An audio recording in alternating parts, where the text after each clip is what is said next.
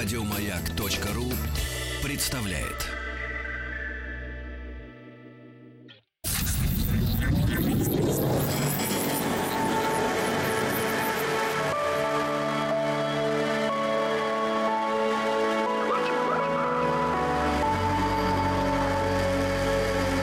Стаховский лайф на маяке. Раз уж мы где-то в середине декабря, и, в общем, как сами понимаете, приближается, да не то, что приближается уже, в общем, приблизился э, конец года, а я, помнится, под занавес э, обещал поделиться новостями, всякими разными событиями, которые происходили за этот год на нашей планете, в общем, и за ее пределами – Потому что, ну вот, когда мы обращаемся здесь в проект «Цаховский лайф» ко всяким разным э, новостям науки, в первую очередь, я, конечно, не все успеваю э, рассказывать, что накапливается у меня за неделю, и некоторая информация, она остается за краем. И, в общем, по-хорошему сегодня можно было бы уже начать подводить своеобразные итоги, или даже итоги, слово не очень правильное. Это просто то, что не вошло, но, вы знаете, и на прошедшей неделе в э, научном мире появилось некоторое количество довольно заманчивой информации, которую я не могу обойти стороной. Так что вот сегодня давайте о насущном, а э, в следующий вторник, что это у нас там будет 24 какой-то декабря, и вот тогда уже то, что останется за кадром. В общем, доброго вечера. Я Евгений Стаховский. Сегодня по новостям немножко пройдемся. Будет э, что-то и о прошлом, и о будущем, и о животном мире, и о том, что даже находится за пределами галактики. Были события, которые меня прям удивили.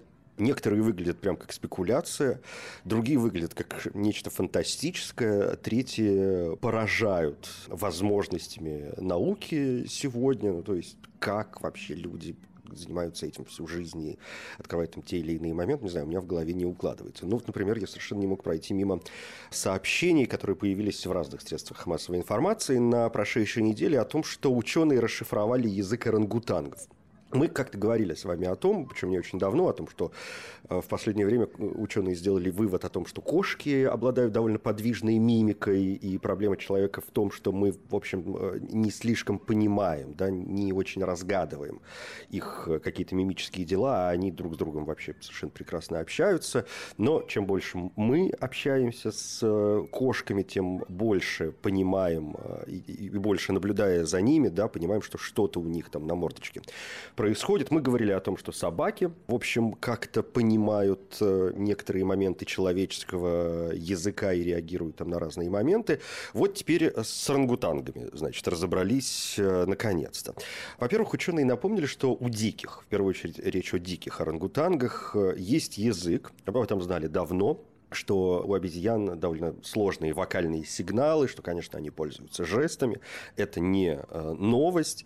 Но э, вот то, что пошло дальше, это, конечно, крайне занимательно. Группа ученых из университета Эксетера пришла к выводу, После двухлетних наблюдений за орангутангами на острове Борнео, они записывали на видео их общение, и в итоге смогли определить 11 голосовых сигналов э, и 21 физический жест. По словам ученых, обезьяны использовали звуки и жесты, чтобы сказать такие фразы. То есть они их перевели на русский язык каким-то образом. «Дай какой-то предмет» или «залезь на меня», слезь с меня, перелезь, подвинься, прекрати, давай играть не так интенсивно или давай продолжим играть. И вот на сегодняшний момент изучены еще не все видеозаписи. Нерасшифрованными остаются 858 голосовых сигналов и 400 41 жест. Все эти вещи что-то, видимо, обозначают. И я, в общем, только могу позавидовать этим ученым, которые пытаются расшифровать язык э, обезьян, язык орангутангов. Потому что, ну, по мне, это страшно интересная работа, и, в общем, интересно еще и то, до чего в конце концов мы доберемся, и если так пойдет, у нас ведь с вами будет возможность выучить обезьяний язык, я не знаю, там, при посещении каких-нибудь диких угодий или даже в зоопарка какого-нибудь прекрасного у нас будет возможность пообщаться с этими животными.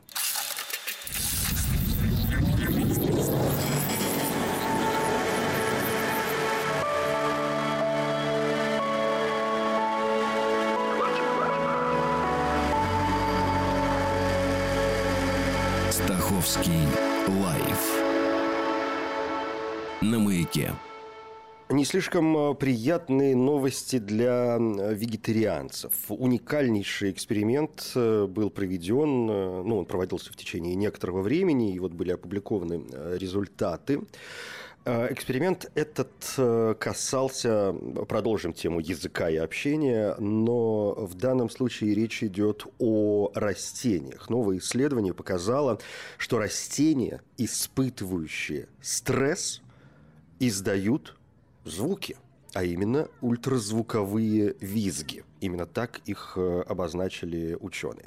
Ну, мы все знаем, что в момент сильного стресса и мы с вами, да, и люди, и, в общем, животные, мы выражаем свой страх, в том числе и с помощью крика, выражаем свою тревогу с помощью громких э, звуков. В этом есть и эволюционное некоторое значение. Во-первых, нужно как-то расслабиться. Во-вторых, криком мы пытаемся привлечь э, внимание других э, там, живых существ, чтобы они пришли нам на помощь. В-третьих, этим же самым криком мы пытаемся отпугнуть источник – вызывающий в нас страх. Ну, в общем, все понятно, да, все сами знаете. Так вот, новое исследование показало, что растения, оказывается, могут делать то же самое. Правда, в отличие от человеческих криков, звуки, издаваемые растениями, слишком высокочастотны, поэтому люди их не слышат. Исследователи из э, университета Тель-Авива установили микрофоны рядом с испытывающими стресс растениями томата и табака. В общем, родственные, надо сказать, растения.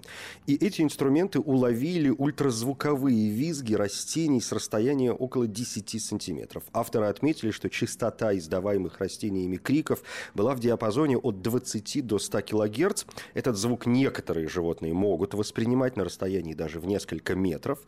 Животные и растения другие, оказывается, ну, ученые предполагают пока, что могут слышать э, эти звуки и даже реагировать на них. И, возможно, и люди э, смогут услышать эти звуки, если у нас в руках будут правильные инструменты. К примеру, звуки, которые издают растения, подверженные засухе, можно использовать в качестве индикатора для правильного ведения сельского хозяйства. В исследованиях ученые прикрепляли, это не первое подобное исследование, э, что-то такое происходило и раньше, и в предыдущих исследованиях. Ученые прикрепляли записывающие устройства непосредственно к растениям, прослушивали звуки внутри их стеблей, и у растений, испытывающих стресс в результате засухи, в тканях образуются воздушные пузырьки. Их появление вызывает вибрации, с помощью которых вода переносится вверх по стеблям. И этот процесс, известный как кавитация, был зафиксирован э, подключенными к растениям записывающими устройствами, однако исследователи из Тель-Авива хотели узнать, могут ли растения распространять звуки, ну, что называется, по воздуху, да, передавать эти сигналы куда-то вовне. Растения, вот эти э, томат и табак, были помещены, конечно, в специальную атмосферу, в звукоизолированные коробки, хотя иногда использовали и открытые теплицы для того, чтобы сравнить, как ведут себя растения в той или иной среде. И более того, ученые даже смоделировали условия засухи для некоторых экземпляров, для других э, физически повредили стебель. А некоторые растения остались нетронутыми и выступали в качестве, ну, так сказать, контрольной группы. И записи действительно показали, что разные виды растений издают звуки с разной частотой в зависимости от фактора стресса. Растения томата, например, подверженные засухе, издавали в среднем около 35 ультразвуковых визгов в час. Растения с обрезанными стеблями производили их около 25. Для растений табака эти показатели составили 11 и 15 э, соответственно. Конечно, исследователи думают, что с этим делать дальше, задаются множеством э, вопросов, в том числе, например, например, вопросу, могут ли они идентифицировать каждое растение, основываясь только на его характерных криках. И, в конце концов, используя искусственный интеллект, команда выбрала отличительные особенности в каждом наборе звуков и успешно отсортировала растения по трем категориям. Подверженный засухе, срезанный или не поврежденный. Ну, в общем, в конце концов, главная и первая задача, как я уже сказал, которая стоит перед учеными, или, по крайней мере, их мечты, в этом смысле, что э, фермеры, люди, занимающиеся сельским хозяйством, когда-нибудь, используя новые технологии, для прослушивания культур э, могут предпринимать какие-то шаги по улучшению их жизни.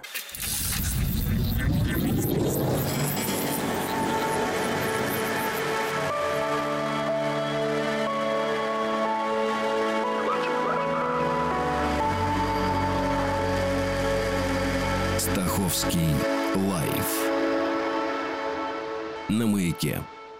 К вопросу о растениях и о еде. Давайте сделаем такой легкий шаг в сторону. Хотя, в общем, это вполне себе научная история, касающаяся может быть, как раз именно, да, исторических э, сведений. Ученые рассказали, чем питались бедные крестьяне в Средневековье. При желании можем сегодня попробовать повторить их рацион, провести над собой некий эксперимент. Э, так вот, ученые, проведя новые исследования, пришли к выводу, что, в общем, рацион э, крестьян в Средневековье был не таким, не таким уж плохим как представлялось ранее. В остатках глиняной посуды которой порядка 500 лет, обнаружены остатки мяса, листовых овощей и даже сыра. Специалисты из университета в Бристоле определили липиды э, и вообще масла, вообще всевозможные жиры и натуральные воски из керамики, найденные археологами, для того, чтобы узнать, какой едой питались бедные жители Средневековья. И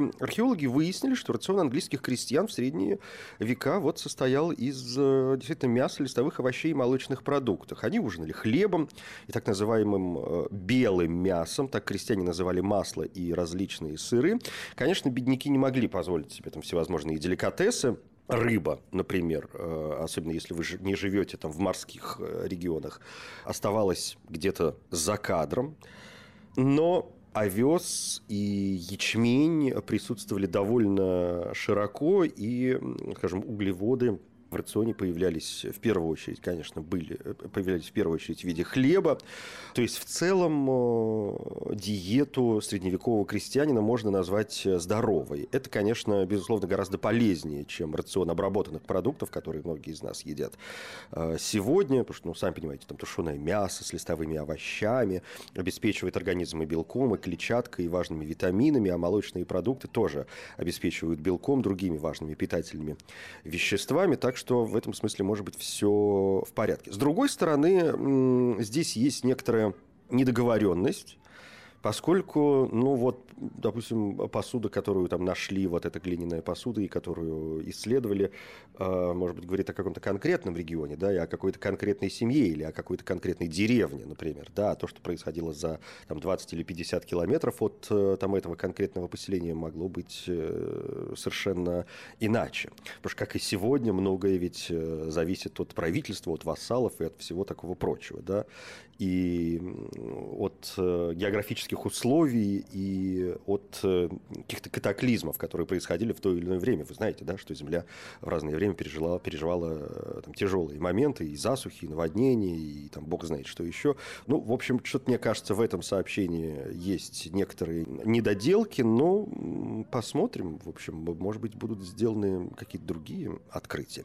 Кстати, по поводу людей вообще, да, когда вот мы говорим же о средневековье и вспоминаем каких-то ученых там уже и, и людей искусства, посмотришь, многие ведь из них жили не очень долго, и вообще, мне кажется, у нас в сознании, может быть, не у всех, но у некоторых вот присутствует этот момент, что человечество э, стало более долгожительным, что люди там когда давным-давно умирали, конечно, в более молодом возрасте, а сегодня мы как-то приспособились и, в общем, можем многое себе позволить. Так вот, нидерландские исследователи поделились информацией относительно того, каким может быть максимальный предел человеческой э, жизни. Вообще ученые из университета Эразма подсчитали, как долго может функционировать человеческий организм. И эксперты пришли к выводу, что во многом продолжительность жизни не зависит ни от качества питания, ни от бытовых условий, в которых проживал человек, ни от уровня медицины, как выяснилось. В своем э, исследовании, довольно спорном, на мой взгляд, тоже ученые изучили условия и образ жизни десятков тысяч людей, проживавших и проживающих в разных точках земного шара. Цель понятно, выяснить, насколько можно продлить человеческую жизнь и что для этого необходимо делать. И вот оказалось, что в данный э, момент при сегодняшних условиях для женщин максимальная продолжительность жизни может составлять 115,5 лет, для мужчин 114,1. И такого результата можно добиться не прибегая к крайним методам, а просто заниматься поддержанием организма в форме и полным медицинским э, контролем за жизненными показателями. И продлить срок жизни еще больше, ученые полагают, можно будет только с помощью новейших технологий, ну, вроде пересадки мозга в другое тело, а эти технологии, как вы знаете, в данный момент находятся только в стадии разработки.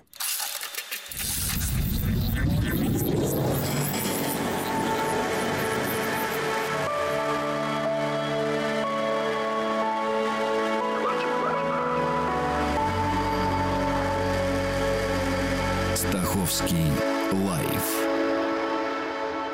на маяке. Это «Объект-22» и Евгений Стаховский. Сегодня к некоторым новостям, которые привлекли мое внимание на прошедшей неделе. Новостям, конечно, из мира науки, но обещал сегодня и рассказать немножко о том, что происходит за пределами планеты, а там, конечно, регулярно что-то э, происходит. Э, хотя, в общем, сообщения, которые появились э, в последнее время, на самом деле, как мне кажется, повторяют некоторые сообщения, которые уже присутствовали. Я помню, что такое, и даже, мне кажется, мы об этом когда-то разговаривали. Это было еще в 2018 году, когда очень много говорили о том, что обнаружены первые планеты за пределами Млечного Пути. Это была какая-то, конечно, сумасшедшая новость, прям открытие и э, все такое прочее. И вот э, эта история получила продолжение, потому что в этом году исследователи, причем из той же научной группы, нашли по подобные объекты еще в двух галактиках. Была опубликована статья довольно подробная в издании Astrophysical Journal – в которой вот э, рассказывается и о методе, который использовали ученые. Они анализируют рентгеновское излучение квазаров, подвергшиеся гравитационному линзированию. Движение тел разной массы в, гал- в галактике Линзи влияет на спектр этого излучения, и поэтому спектр может подсказать, сколько и каких объектов скрывается в звездной системе. Ну, то есть, говоря простым языком, астрономы могут вычислить, какую долю в массе гало галактики занимают объекты того или иного размера. И вот исследователи сосредоточились на новых галактиках со страшными названиями, там какие-то буквы и цифры, QJ 0158 43 25 и SDSS J1004 плюс 411. Они являются частью скопления галактик, э, в отличие от RxJ 1131 1231, где планеты за пределами Млечного Пути были обнаружены впервые, и принятое телескопом излучение было испущено, когда возраст Вселенной составлял всего около 7 миллиардов лет, но то есть э, это где-то половина нынешнего. Удивительная вещь. Авторы, кстати, полагают, что минимум э, часть из э, новых обнаруженных объектов составляют планеты-сироты или э, заговорили о первичных черных дырах. Причем последнее было бы не менее замечательным открытием, поскольку эти объекты, оставшиеся с первых мгновений жизни Вселенной, до сих пор не обнаружены.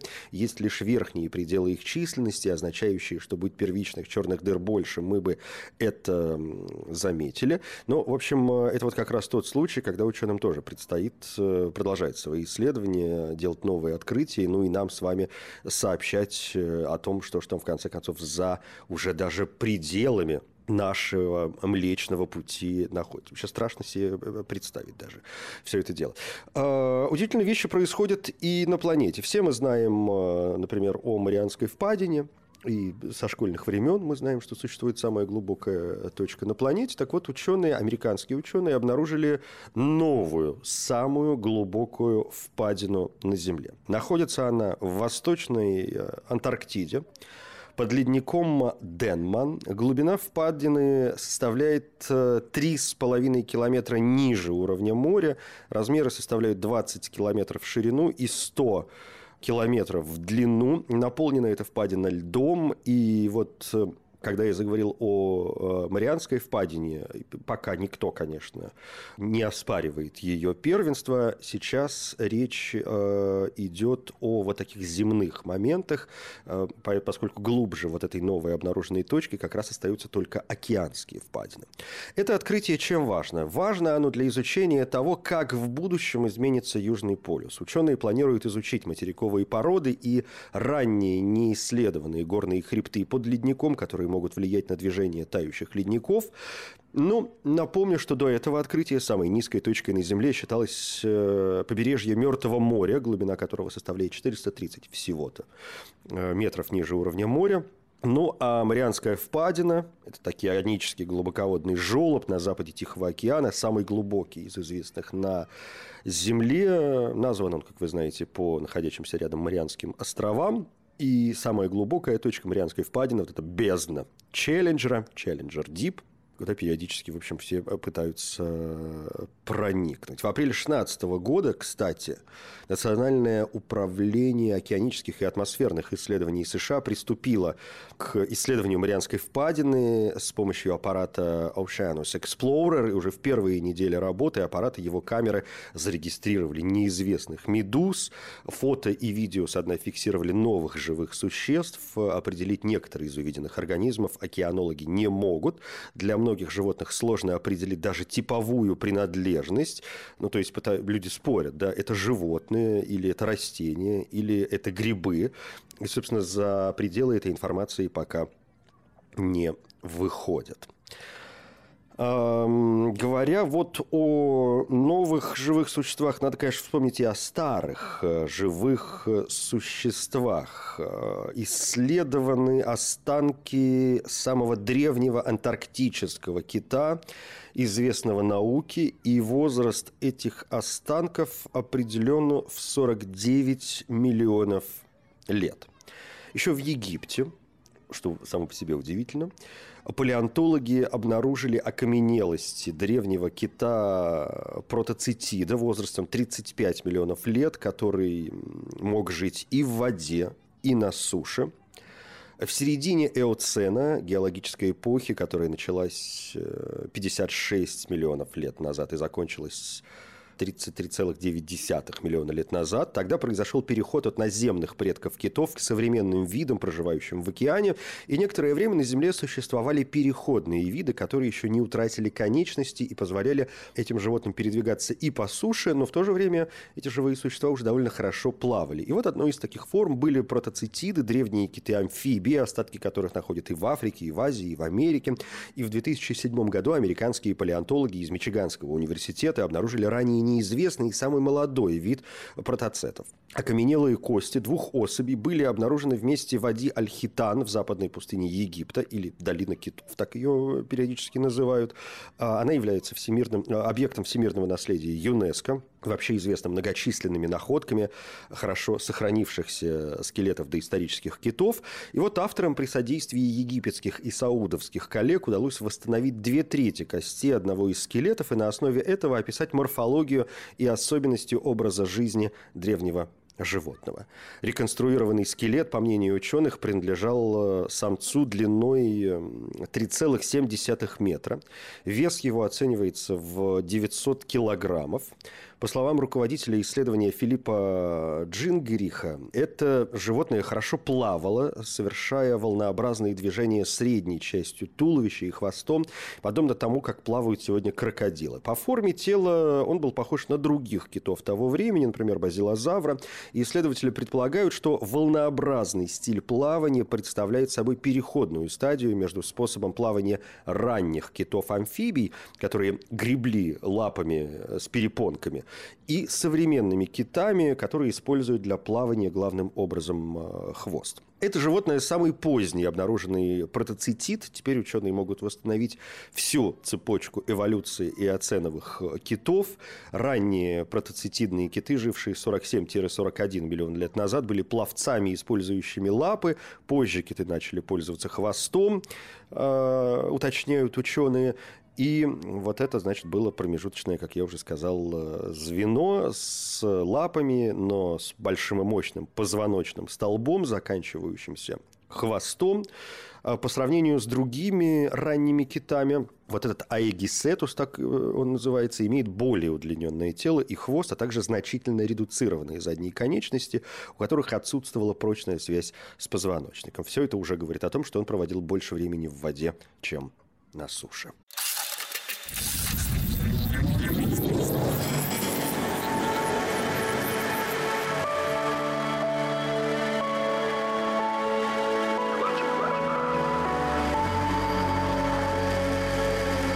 Стаховский лайф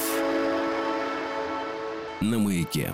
Давайте под занавес что-нибудь коротенькое, но крайне любопытное. Мы тут ударились в древность, почему бы и нет. Снова ученые заговорили о динозаврах. В древнем янтаре, естественно, обнаружилась необычная находка. Китайские ученые обнаружили перья древнего ящера и его паразитов в глубине янтаря, датированного возрастом около 100 миллионов лет. Исследователи нашли 10 микроскопических паразитов на разных стадиях развития.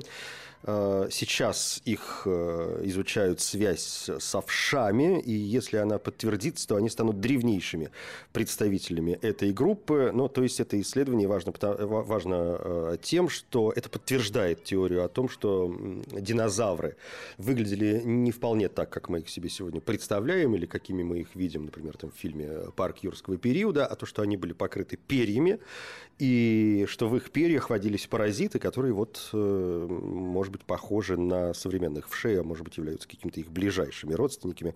Бог э, его знает. Ну и что? Давайте что-нибудь что-нибудь оптимистичное. Что-нибудь оптимистичное. Ученые нашли связь между животными и характерами их э, владельцев. Понятно, что каждый выбирает себе питомца, руководствуясь только собственными симпатиями. И никто даже не подозревает, что выбор любимца может многое рассказать о хозяине.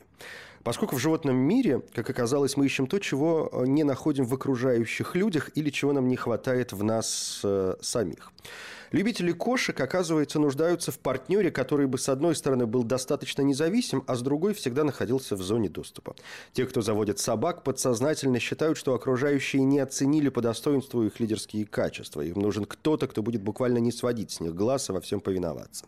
Хозяева рыб и земноводных эстеты нуждаются в одиночестве и медитации, а их все время вынуждают находиться на людях. Обладатели крыс практичны, но неосознанно чувствуют, что им не мешало бы проявлять побольше крыс крысиной предприимчивости, любознательности и интереса к жизни. Морские свинки в доме свидетельствуют о том, что хозяин любит заботиться о своих близких, но не ощущает ответной благодарности или отдачи, и это его расстраивает. Владельцам кроликов и шиншилл не достает душевной гармонии, они не могут найти точку равновесия между стремлением к самовыражению и чувством долга перед другими людьми.